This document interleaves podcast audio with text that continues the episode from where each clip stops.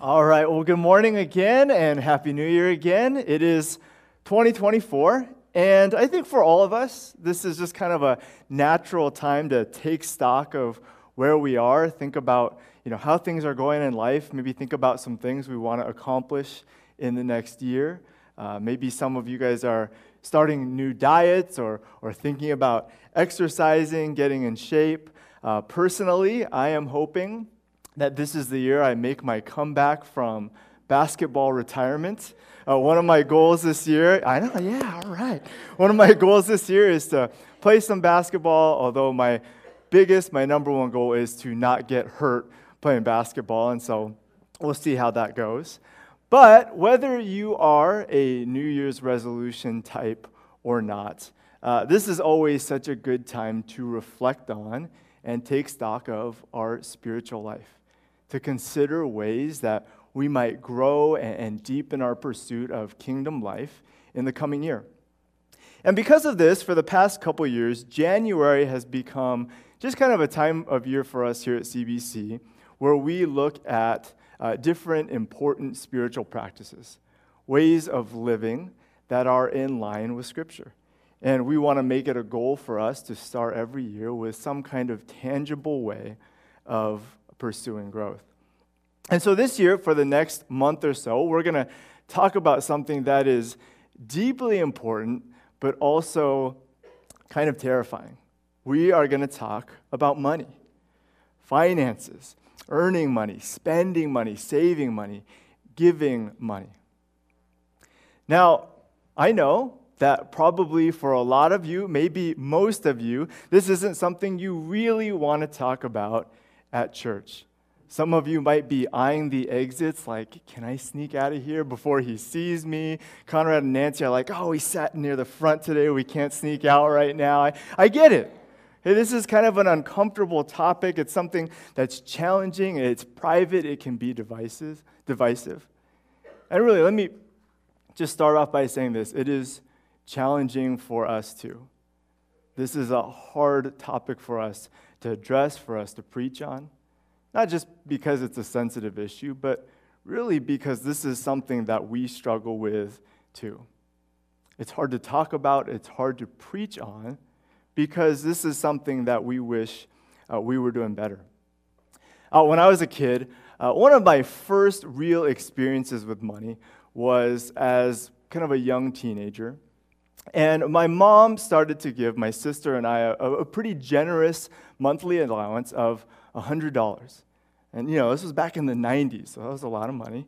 And this included money, right, for any extra food that we wanted to uh, buy at school or with friends. This was money for clothes, to go out to the movies. You know, this was basically our spending money.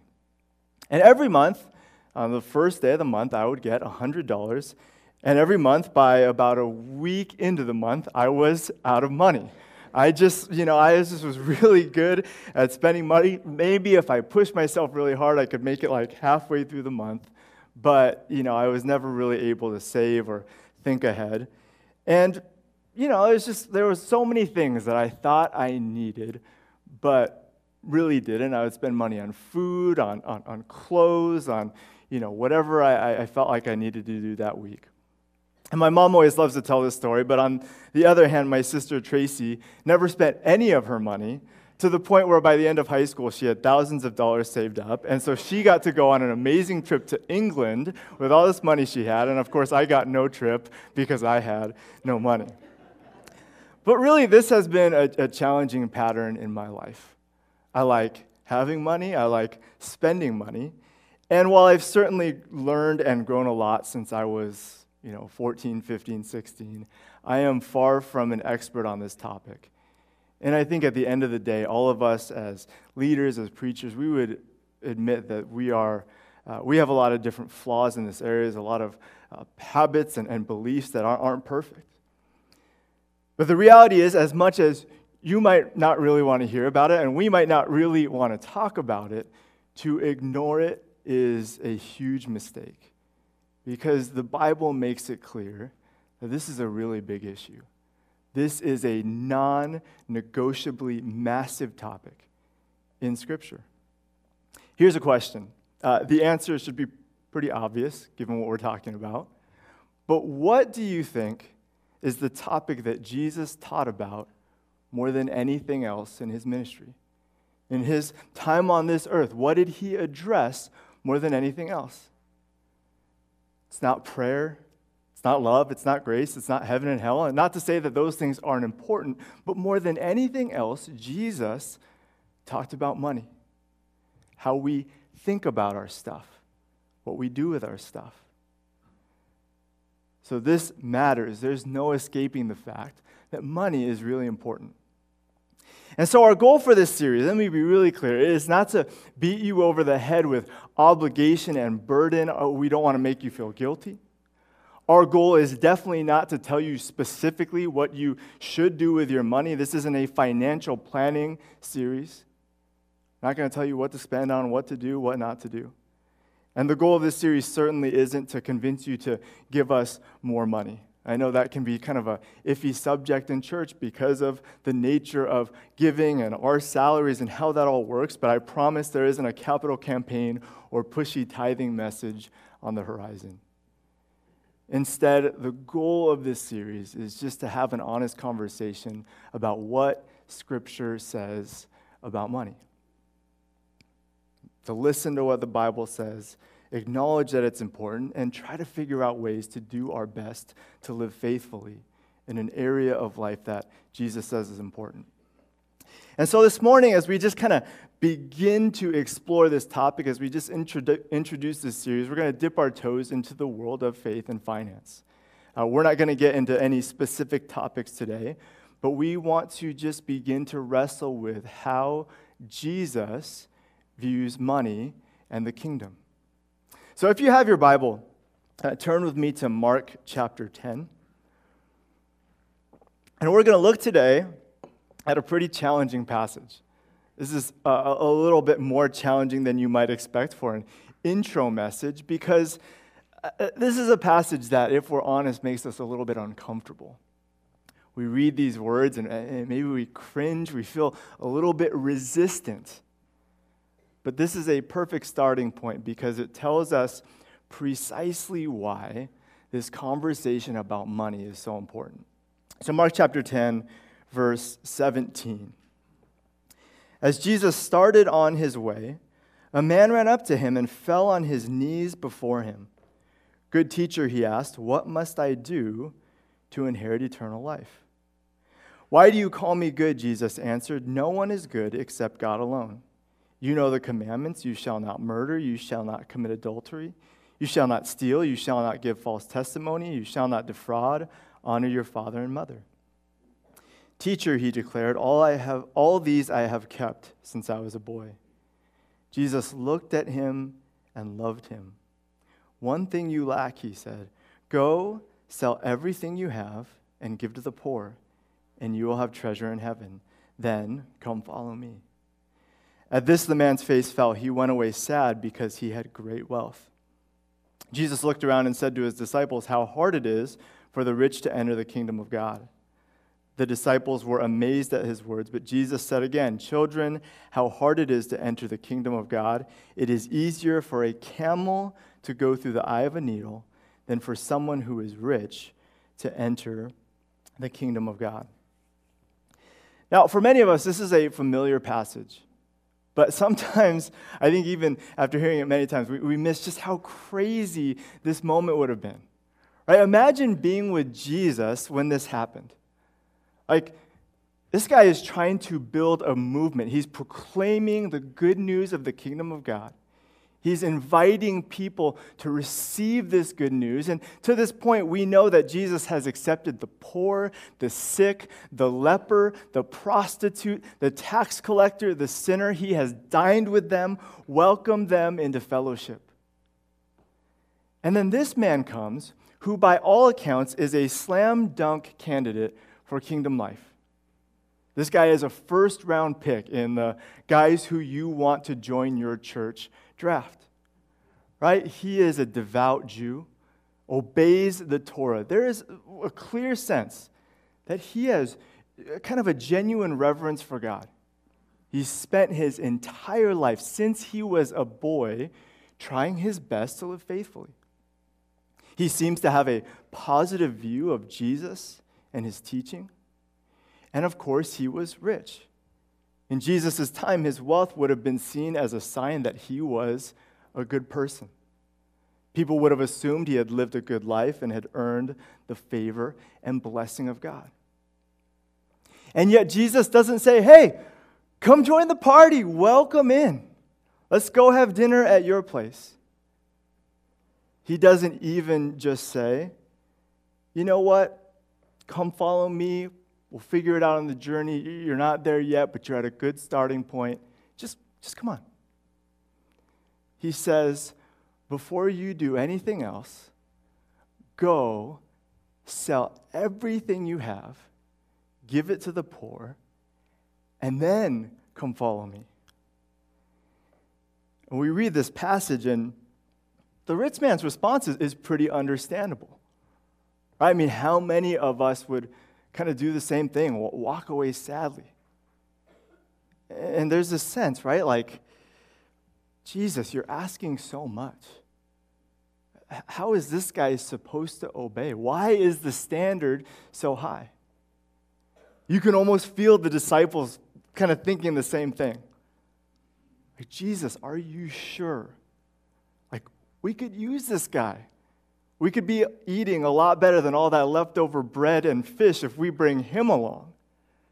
Maybe just ask him to give half. Maybe he could, maybe he could keep his, his house or, or, or a few of his things. Why? Jesus. Jesus doesn't relent. In fact, he doubles down, saying this to the disciples How hard it is for the rich to enter the kingdom of God. In fact, it's so hard, it would be easier for a camel to go through the eye of a needle than for the rich to enter the kingdom. Now, let's be honest, on the list of things we wish Jesus never said, this is pretty high up there. Because this speaks pretty directly into our context. This speaks into our lives. See, whether or not we want to admit this, an overwhelming majority of the people in this room, of you and I, are relatively wealthy. And obviously, I don't know your exact financial situation, and, and everyone has challenges of their own when it comes to money. And I really don't want to get into the semantics of what it means to be rich, how many cars you have, how much exactly you make. But the reality is, given where we live and what most of us have, it's safe to say that we are far more like the rich man in this story than the lepers and widows and orphans that he's contrasted with. So, what does Jesus mean? What is he saying about wealth and faith in the kingdom? And most importantly, what does that mean for us today? Now, I'm going to answer that question in a second, but first, let me just address kind of some mistakes that we make when it comes to this passage. Uh, I've talked about this before in, in different sermons, but with a passage like this, we have a tendency to both over apply and under apply. And when we over apply this passage, we say something to the effect of, hey, this is true across the board. You cannot be rich and be a Christian. Money and possessions are evil, poverty is good in order to be saved, in order to be obedient, in order to be experiencing the kingdom, those who are wealthy should always be giving away their stuff. We have to strive for poverty if we want to follow Jesus. Now, I think this view is a little bit less common in the church today. Uh, I mean, no judgment, but based on our parking lot, I think most of us feel comfortable having some decently nice possessions, right? We, we're not giving away everything. But even if we don't live this way, even if most of us don't think we have to sell all of our stuff, I think some of us actually deep down kind of fear that this is what Jesus means. And one of the reasons why we don't want to talk about money in church, one of the reasons why we really don't want to go there is because we're afraid if we do, somebody's going to tell us to get rid of all of our stuff. Somebody's going to tell us we have to strive for poverty. I think one of the dangers of this view is it sets such a, sets such a high bar that a lot of us just kind of give up or, or, or toss it aside before we even begin to try. But the reality is, is that this command isn't for all of us all the time. And we really just need to look at the larger picture of Scripture to see this. Right? There are lots of passages throughout the Bible that tell us that earning money, making money is good. Enjoying the fruits of our labor is good, that accumulating and gaining possessions is a normal part of life. There are countless examples in Scripture of faithful, kingdom focused people who are wealthy. And in fact, the New Testament church was filled with people who are both rich and poor. And the rich are never condemned simply for being rich. Perhaps most importantly, one of the things we should notice is that Jesus doesn't tell everyone who follows him to sell all their stuff. And so, again, we don't want to over apply this passage and say that money is always evil, that we always have to sell everything we have to follow Jesus. But the other mistake is just as important, and I think probably more relevant for us. And that mistake is to under apply, to dismiss this passage entirely. To say, and this is impractical, it's unrealistic, uh, I'm not rich, or I'm not that rich, or this isn't for me. Uh, the easiest thing to do, to do when we read this passage is simply to say, doesn't have anything to do with me. See, both of these extremes lead us to the same result. They lead us to kind of ignore Jesus' teaching on money, to hide away that part of our life and faith and pretend that everything's fine. And so the question we have to answer again is what is Jesus really saying? What does this mean for us? What demands does it place on our life and our faith? And the answer that comes from this passage, I think, might be one of the, if not the, most important principles for Christians and money. It's so simple, yet so challenging. And it's that money makes life in the kingdom harder. Again, super simple. Money makes life in the kingdom harder. More specifically, the wrong attitudes about money can truly and completely undermine our commitment to living for the kingdom. And this is the truth that I want us to wrestle with today.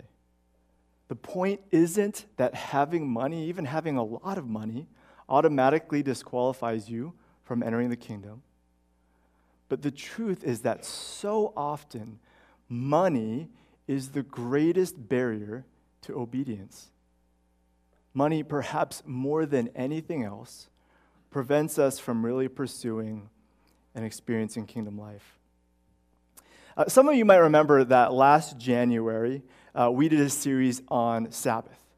Uh, we talked about this invitation to rest, to slow down, and kind of experience this joy of trusting God with our, our time and our schedules. And it was interesting, you know, in the aftermath of that series, I had a lot of conversations with people about this idea of Sabbath and just kind of probing and asking people how they felt about it and uh, what they were going to do about it. And the thing that I heard from so many people in so many conversations, whether it was just here at church or in small groups, it was almost the same thing to a T. It was like, man, that sounds really good. I wish I could take a Sabbath. I wish I could rest. I wish I could slow down, but I can't. I don't think that kind of life is possible for me right now. And it was almost heartbreaking to hear. Eh, eh, over and over again to hear people say that. And, and it wasn't as if people were saying, I can't rest because I need more money. It's not as if these are people who are like money grubbing, greedy people who just were like, I got to spend every moment acquiring everything I can. These were conversations with people who are faithful, who want to follow Jesus, who aren't overly materialistic. But the implication was always clear that we are so busy with work, with activities, with accumulating and managing our possessions, with preparing our kids to make money and be secure our lives are so centered around wealth building and wealth management that we don't have time to Sabbath or to rest. Now, the problem, the big problem is, is that Sabbath is just the tip of the iceberg. Really, Sabbath is just one of many examples. This principle rings true in so many important areas of our life. Jesus invites us to obedience, to kingdom life, to, to practice and, and choose things that help us to experience blessing and his presence. And at the end of the day, so often we feel like we can't obey. It's not that we don't want to, it's that I, I, I don't have time. I don't have the energy. I can't sacrifice this or that to follow Jesus. And again, it's not because we love money necessarily. It's not because we consciously think money is more important than God. But it's because we feel controlled by it. Because at the end of the day, money has already taken its place as the ruler of our lives and our choices. A few years ago, I experienced this reality firsthand when I kind of, sort of, almost won $100,000. Not really, but kind of. Uh, see, as many of you know, I am an avid fantasy football fan. And as part of that fandom, I use this app called FanDuel for these contests that I'll enter with my buddy Josh. Now, just to be clear, promise you, I'm not spending money on it. I'm not talking about gambling in a sermon about money. These are all free contests that I use. But anyway, I signed up for this thing called an NFL Survivor, Survivor Pool.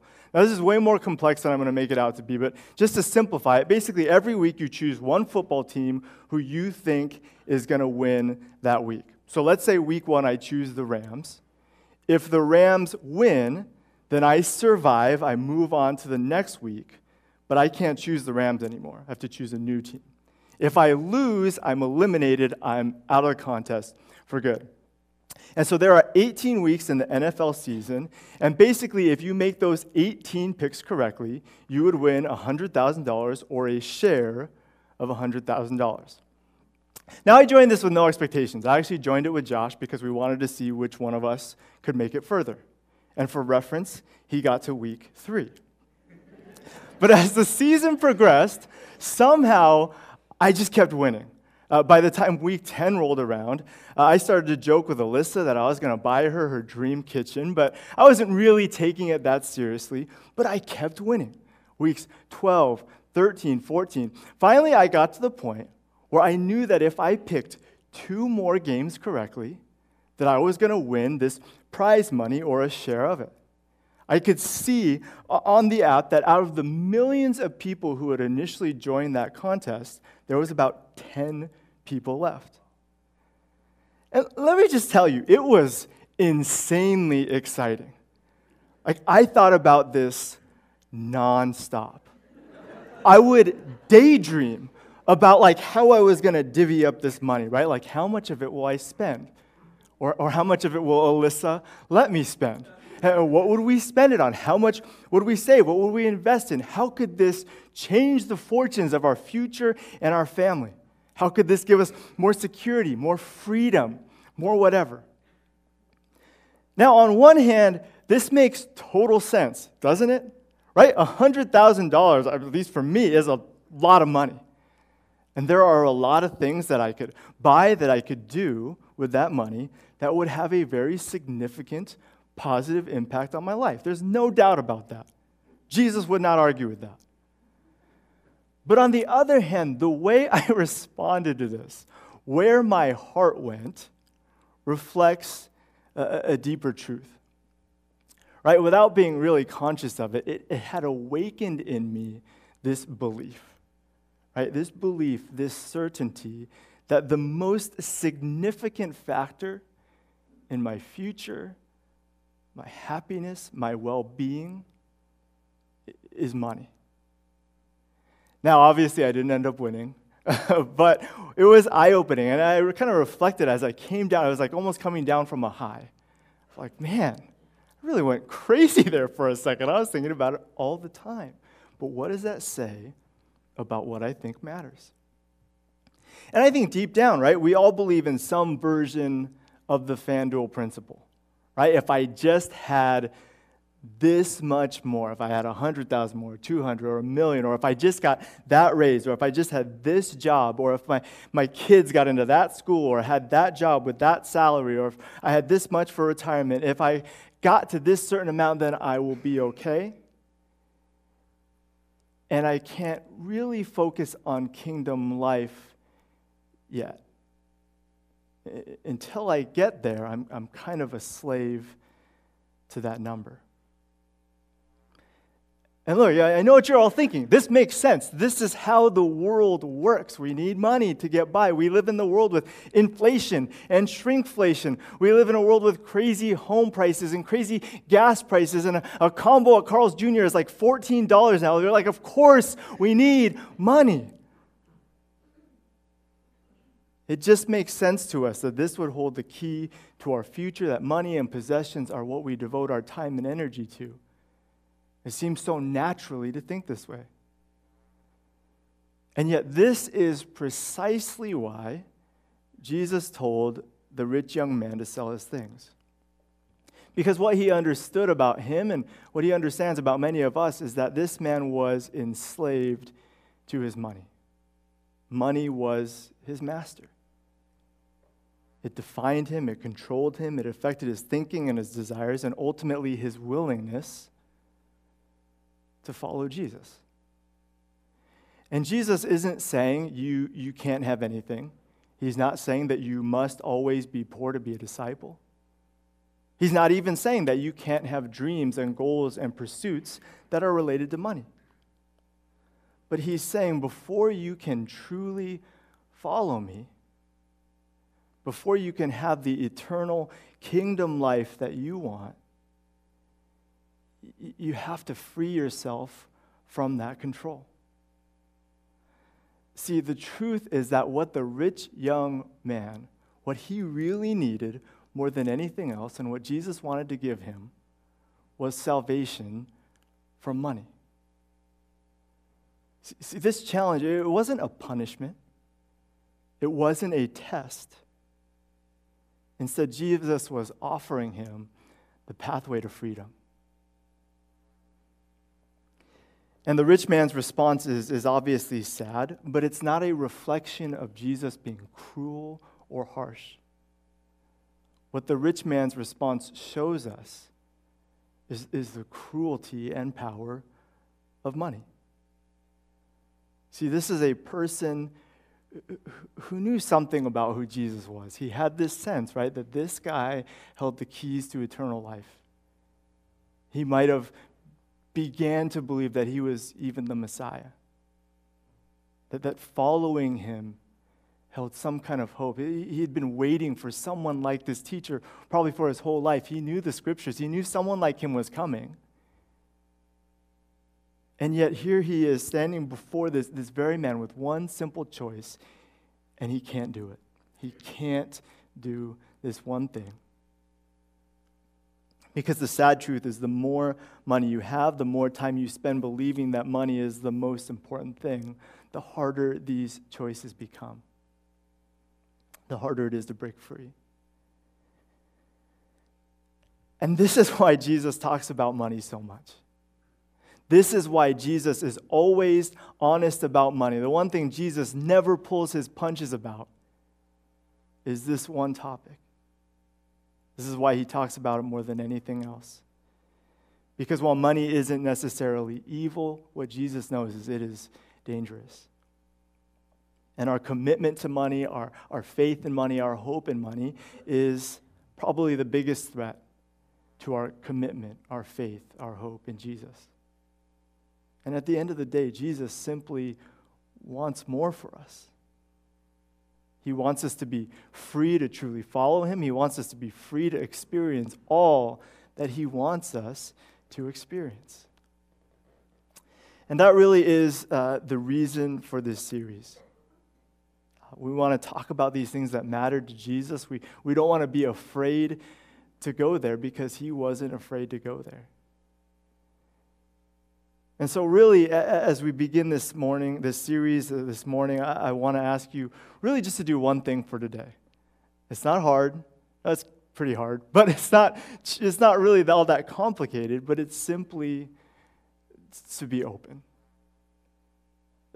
And it is a big step to be open to the possibility that maybe some change in this area, some change in how we think about money, maybe some change in how we use and handle our money, maybe some change in how we talk about money in front of our, our families, our kids. That's, maybe some of that change could be good. That maybe there are certain ways that God wants to set you free from slavery to a certain way of thinking about money. And I promise you, the easiest thing to do, as it always is with any sermon, with any truth from Scripture, the easiest thing to do will be to just kind of run from the topic, to resist change, to pretend it's not that big of a deal, to spend all of your time thinking about how this would be a good message for that person or that person or that person. It's easy for us to kind of hide away our hearts and just protect the status quo, especially with something that matters to us so much. But I do think there is real blessing that can come out of just being real about this. And honestly, our commitment to you is just to do our best to present the truth of Scripture. Um, again, we're not experts, but we want to just walk uh, on this journey with you together. Um, so before we close, let me just end with this, and I, I promise this will be quick. But we don't want to forget that there's kind of an end to this encounter with the rich man. Uh, he walks away sadly, and, and the disciples are troubled. You can sense that they're thinking about kind of their own salvation, their, their own future, and they're wondering, Jesus, like, how can anyone be obedient to such challenging teaching? How could anyone possibly live this way? Verse 26, it says, The disciples were even more amazed and said to each other, Who then can be saved? And in verse 27, Jesus responds, With man, this is impossible, but not with God. All things are possible with God. And it's funny, right? We, we reference this uh, passage for all kinds of things, right? Like, I want to win my baseball game. All things are possible with God. Or I want to try to do this or this or this or this. But what this passage is talking about is something very specific. Jesus is talking about one very clear, impossible task the challenge of living out the kingdom despite the challenges of wealth. And what Jesus, in a sense, is saying is hey, listen, you can't possibly do this. Money is so powerful. Your chances of following me this way in this money crazy world are basically the same as a camel passing through the eye of a needle. But in spite of that, the reality is you aren't doing it alone. It's not up to your power. It's not really about the odds.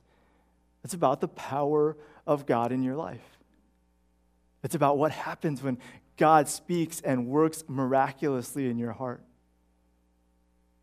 In fact, he's pointing ahead and he's saying it's about what happens when I die and rise again and set you free from the bondage of sin. It's about what happens when the Holy Spirit comes in power and gives you the ability to choose kingdom life over the flesh. See, we read this passage and it's easy to think about how hard the challenge is before us, and that's natural. But really, the point of this passage is not the hardship of the task, it is what's possible through the power of God. And that's where we want to begin today with this possibility and promise that God wants to work in your life that God wants to bring you freedom. And we begin to experience this by inviting Him to speak, by listening and being open and ready to follow and go where He leads us in these impossible things He wants to do with our faith and our finances. Let's pray.